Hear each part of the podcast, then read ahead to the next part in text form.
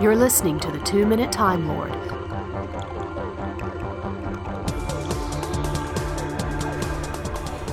This is Chip with the Two Minute Time Lord podcast, and I'm completing my run of uh, Chicks Dig Time Lords contributors by speaking to. Lynne Thomas. I'm the co editor of Chicks Dig Time Lords and the first editor on the book, so um, I'm the person who's probably responsible for the larger portion of putting the book together. I am going to editorialize a little bit. I think this is a really important book. I started reading it last night, and um, if there's one thing I don't like about um, fandoms, it's for whether it's comics or Doctor Who, it's the potential for it to be a boys' club. Uh, tell me a little bit about uh, what the, the sort of message behind uh, Chicks Dig Time Lord and all these essays.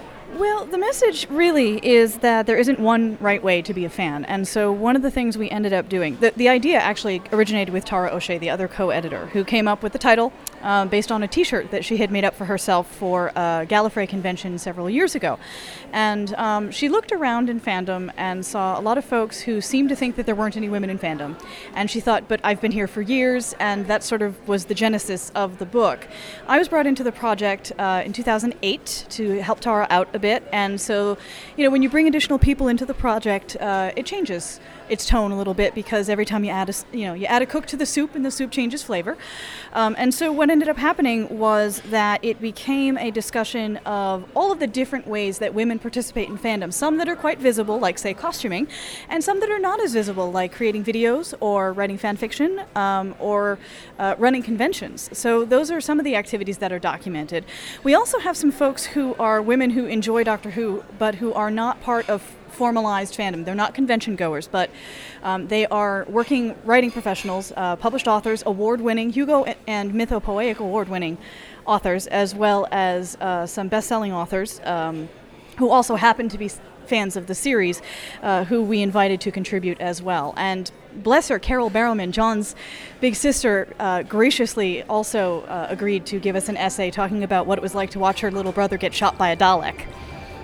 I, I love that essay. I've been I've had the chance to um, bop around uh, throughout uh, so many different voices. It's not uh, you're not trying to make a blanket statement about women in Doctor Who.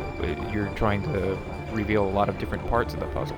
I think that's very much what we're trying to do. I think that um, when you when you end up trying to make statements about women in fandom do this and men in fandom do that, you end up painting things with a very broad brush. And while some of it may be true, a lot of it's not. And people participate in fandom in the ways that are most comfortable for them. So what we tried to do was to get sort of a wide swath and to sort of look at the different ways that people express their love for a series, um, which you know ranges from just buying the DVDs and watching it over and over over at home to making costumes that come as close to what you see on screen as possible, to gathering together with friends, to passing it along from mother to daughter uh, in, a, in the same way that people pass along their sports fandoms, for instance. So, uh, in many cases, particularly with Doctor Who as a family show, one of the things that we saw as an emerging theme um, in some of the essays is the, the idea of passing fandom along uh, from husband to wife, from from uh, mother to daughter, uh, si- between siblings. Uh, so there are a lot of different ways that people come into fandom and people experience fandom. And so we tried to sort of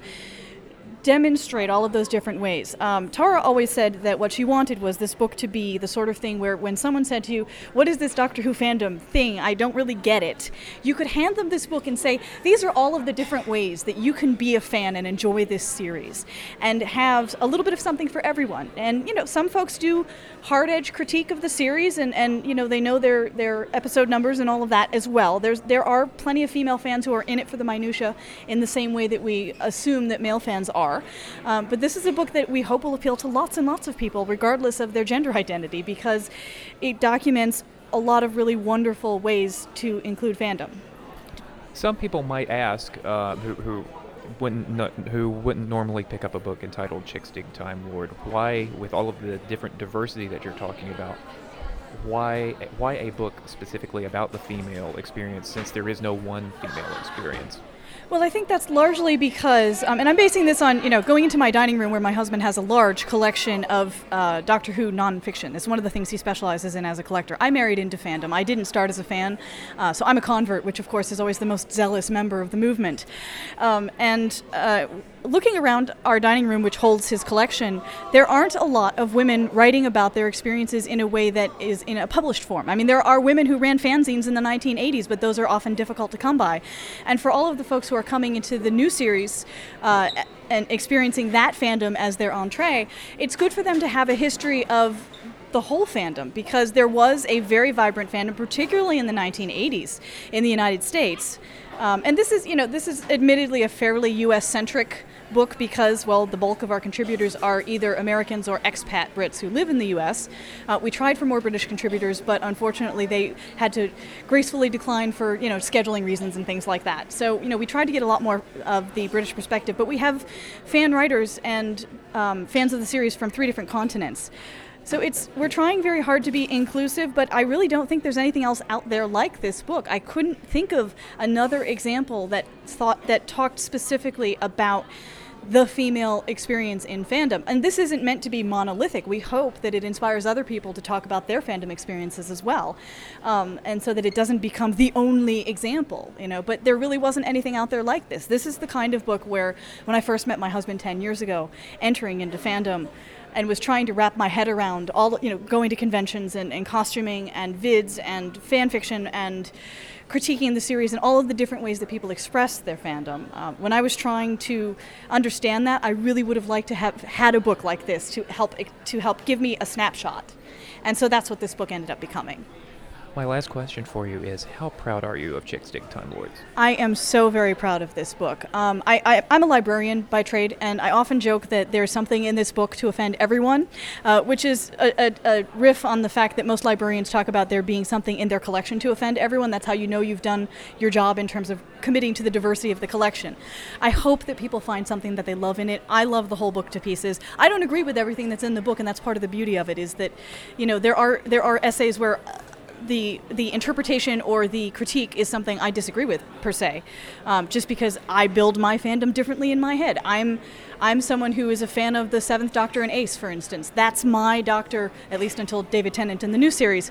Um, and you know there are lots of Tom Baker fans in there who don't like the McCoy era at all. But the wonderful thing about this series is that our fandom is big enough to include everyone. Um, I, I joke that our fandom is bigger on the inside, and I think that's actually quite true. Thank you so much. I really appreciate it. Thank you for having me. It's a pleasure to be here. Chicks Dig Time Lords, available March 15th through great booksellers everywhere. And I've read it, and it's wonderful. Thank you so much. Thank you, Jeff. And that's your Two Minute Time Lord podcast, a time dilation interview for the Gallifrey 1 convention. You can find me on the web at twominutetimelord.com, on iTunes. I am on Twitter at numeral 2 Minute Time Lord, and Facebook, numeral 2 Minute Time Lord.